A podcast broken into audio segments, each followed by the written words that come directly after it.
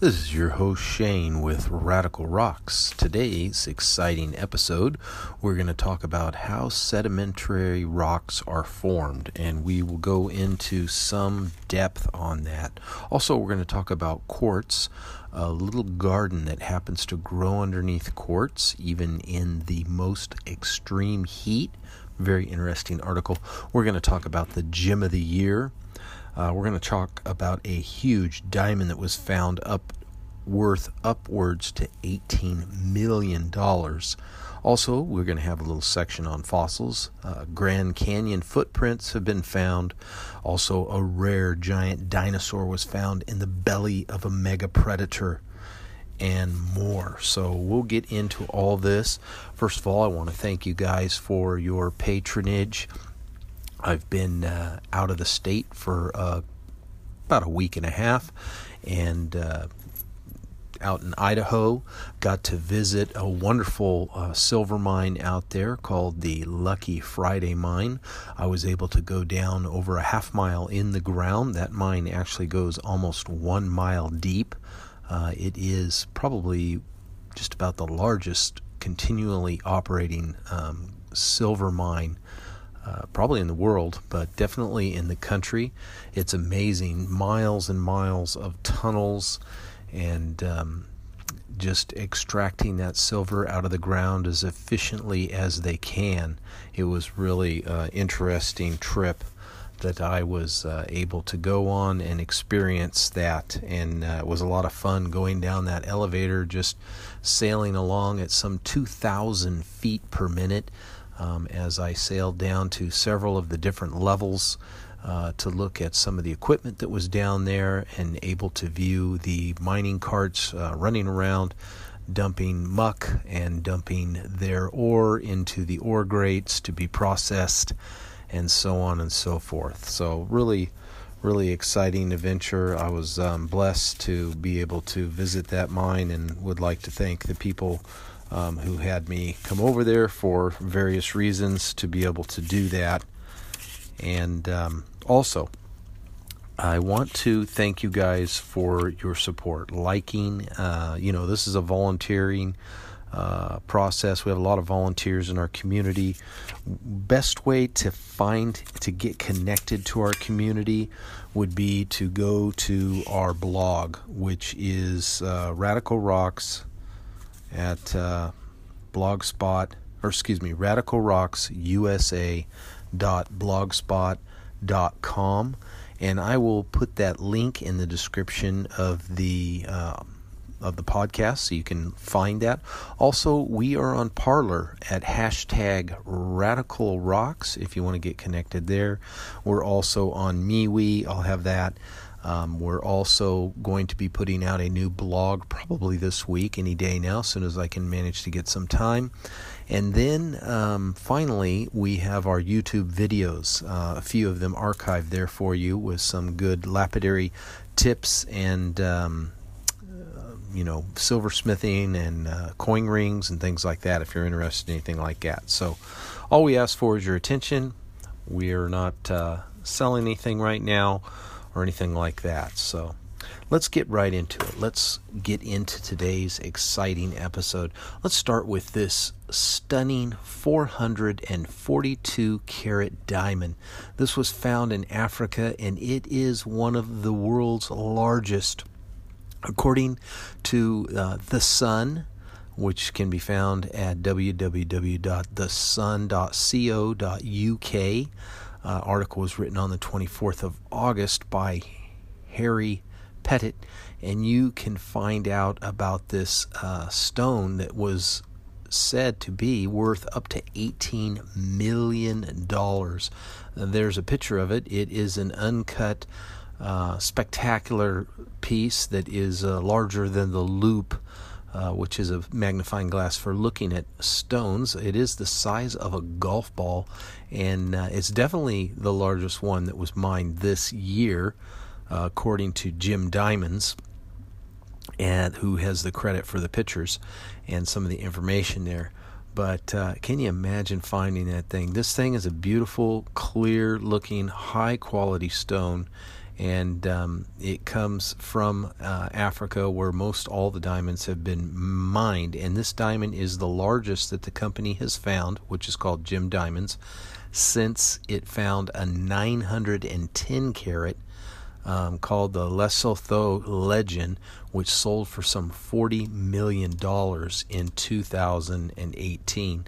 Um, this record 144 carat whopper will be shipped to um, Belgium, where it is expected to be sold next month. So, uh, pretty cool. You can check that out. Um, next, let's uh, talk a little bit about dinosaurs before we go into some of our keynote addresses.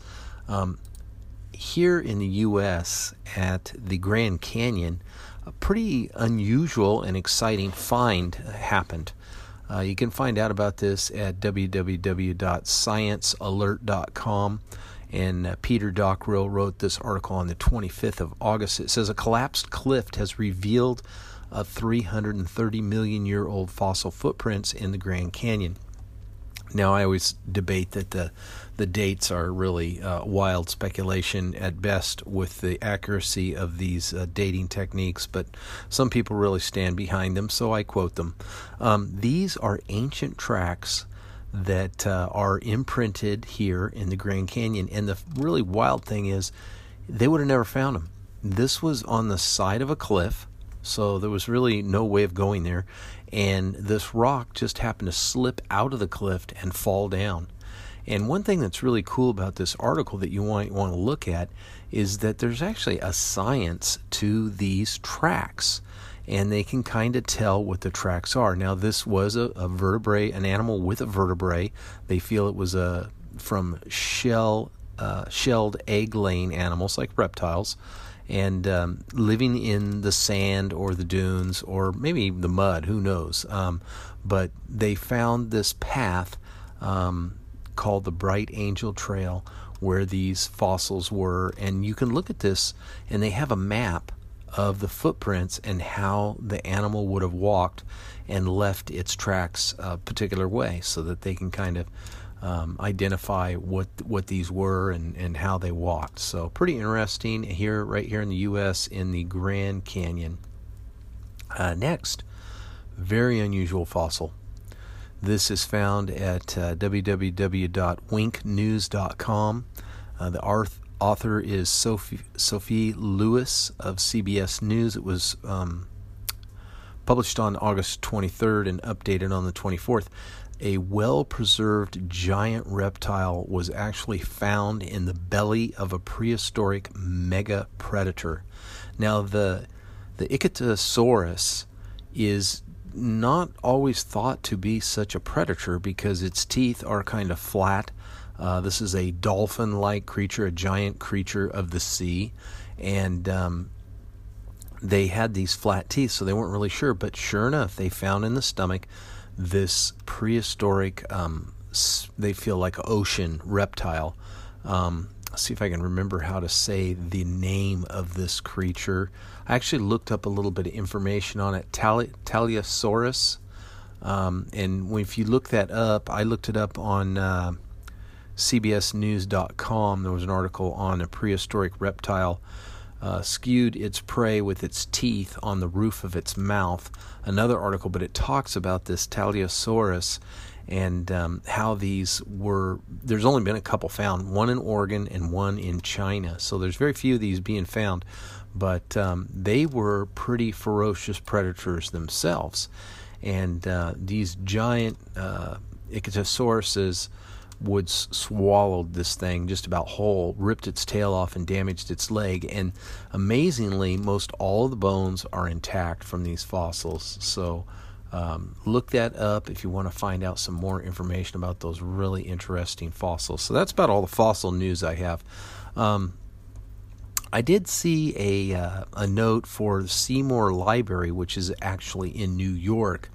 Uh, it says the page offers homeschooling resources, and it said that uh, some of those things were earth science and um, uh, like rocks and minerals and things like that. And I spent some time on their actual website looking for it um, because I know a lot of people are homeschooling right now, and I could not find it, but I didn't do a complete exhaustive search. But there was a lot of resources there for homeschoolers. You just go to the uh, look up Seymour Library and um, go to homeschooling under services, and you can find a lot of services there. Maybe you'll find the one on rocks and minerals. Now, here's something that I thought was uh, kind of funny.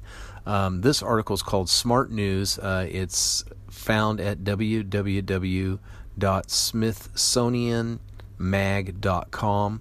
And um, the article is called Desert Moss Beats Heat by Growing Under Quartz Crystals. Now, if you've ever been in the desert and you've collected um, collected uh, rocks and minerals, you already know this. You already know that it's like you'll lift up this kind of white bull quartz, and um, you'll lift it up and you'll see like this moss growing under. You go, oh wow, that's weird. Well, I guess you know it's getting just the right climate underneath that. But apparently, uh, this is dated uh, August the 21st. Apparently, um, scientists never knew this. I guess we didn't really think that it was that um, incredible to go tell them. We just thought it was interesting and moved on to the next rock. But um, scientists were looking at mosses in the desert, and one of the students there just uh, noticed, hey, how come there's this green moss underneath this quartz? So they decided to do more study and dig in deeper, and they found that the quartz um, gives uh, shelters the moss and gives just enough sunlight and protects the ground beneath, keeps it cooler, keeps the moisture there, keeps the humidity level up, and allows these mosses to grow underneath this. And uh, even when it gets when the temperature gets cold, um, living under the rock, of course, will add some heat to it and keep it warmer at night. So some interesting things here. I'm just kind of it's not in the article, but I was just kind of wondering, like, I wonder if they thought about um, using these properties for greenhouses and things like that. Uh, we'll see. We'll keep an eye on that. Maybe I better patent that idea really quick before someone beats me to it. Now, for our keynote address, how are sedimentary rocks formed? Now, I am quoting an article by Carly Dodd on August 20th, um, found at www.worldatlas.com. And uh, it's a really uh, pretty decent article, pretty pretty um, to the point. Sedimentary rocks is uh, something that uh, probably most rock hounds are very aware of, but uh, a refresher is always in order. Now, the main contributors to sedimentary rock formations are going to be erosion, precipitation, and weathering, natural weathering, and also lithification and uh, dissolution. So, we're going to talk about those things if you're not familiar with them. Some of the more common types of sedimentary rocks are going to include sandstone, shale, limestone, and coal. And there's two types of sedimentary rocks referred to either as detritus or chemical. Okay, now sedimentary rocks are just buildups of sediment. That means they form over a long period of time. Um, other rocks break down, whether they're metamorphic or igneous. They break down. Um, the ones that came up from the earth under the great pressure and heat, they break down into these um, granules and grains and dust and uh, pieces. And these rocks um, change in the environment um, because of the erosion, precipitation, weathering, like wind, uh, lithification, and dissolution. So we're going to talk about those two things in a minute. But the phenomenon slowly eats away at the at the rock surfaces and washes these sediments together to build up into new formations. Some of the common types of sedimentary rock include sandstone, shale, limestone, and coal. In all cases, these debris, which are either organic material or inorganic material, they slowly form into what is typically a soft, dry, porous type rock. Two types of sedimentary rocks are the detritus or chemical. Now, the detritus sedimentary rocks are formed when rock fragments or details or sediments accumulate over time. And again, they can be organic, like from plant material and such, or dead animals, or they can be inorganic, um, just things found in, nat- in nature.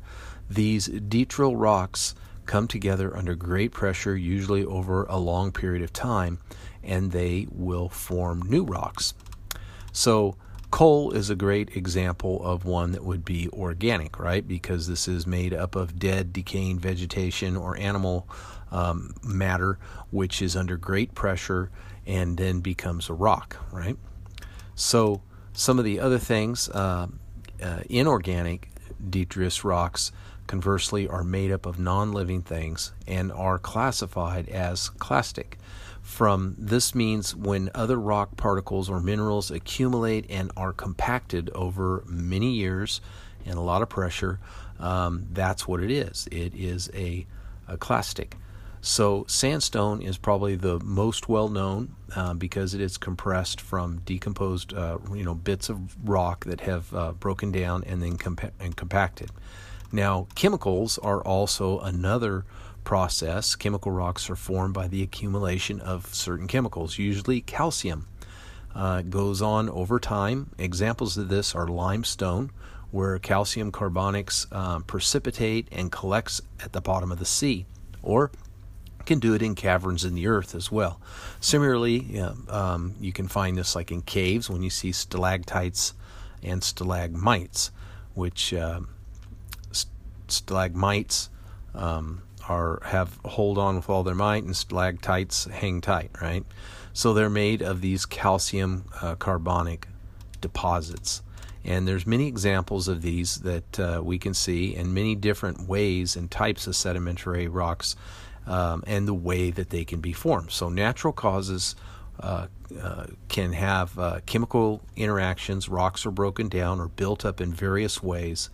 And over time, with pressure, again, these sedimentary rocks transform from these debris into solid rock. Now, here's some different ways which sedimentary rocks can be formed. First of all, of course, there's erosion. This breaks down um, sedimentary rock. It breaks down. Uh, this is what causes sedimentary rock. Rather, this is what forms sedimentary rock: is erosion, wind, water, rain breaks it down. The friction of elements against the Earth's surface erode the rock. Even a glacier can grind rock into powder, turning it into these small sedimentary process uh, particles and debris, um, and large boulders and hillsides. All these things create dust and debris such as sand and mud, rivers, of course. So, weathering um, also slowly erodes away these large rocks and boulders and breaks them down into debris such as sand and mud. You can see that um, from canyons and waterfalls. And uh, they actually carve right through the ground and produce sedimentary rocks along the riverbed. Also, rain can break down rock, leaving behind mineral rocks and particles and the mud uh, and sand is what forms these sedimentary rocks as it's deposited from these rivers um, uh, during the flood times and as the river slowly eats down you can sometimes see these deposits on the sides of the riverbank. Dissolution is another process which breaks down the larger rock into sediment. Um, it, haps, it happens due to chemical weathering um, such as acid rain climate change um, and so called greenhouse gases can be um, the cause of acid rain, which eats away at stone and rock. Lithification. Now, lithification is a way that new sedimentary rocks are formed. Sediments consist of debris and minerals, and these small rock particles they're built up gradually and compressed to form new rocks. So, lithification specifically is when mud, clay, and sand and other sediments are pressed under the weight of water. The sediments could be found at the bottom of oceans or lakes, compressed over a great span of time, and then sometimes they're uplifted up onto dry land again so that you can see this solid rock mass that was formed once down deep in the uh, under a body of water or whatnot. Precipitation, um, of course, we think about this in rain, but in a chemical sense, it has another meaning. When a liquid precipitates, it separates liquid, um, in this case, water, from any precipitates. So these things that are insoluble uh, solids that are found within the solution, all these solids, they're, they're, they're suspended in the rain, and the rain evaporates, the water evaporates or precipitates into the atmosphere and leaves behind these chemicals or minerals um, when the rain when the rainwater is left behind, and that forms a type of sedimentary rock, which often is found in dried up bodies of river uh, beds in the water of river beds. So hopefully that was a little bit of information on um, sedimentary rocks that you found interesting. You can look at the article if you want to see more. With that, I'd really like to thank you guys for um, participating in the show and the community, and uh, let me know what you're thinking. We'll try to get some more content out there, and uh, we'll talk to you soon. Remember, rockhounds don't die, they petrify.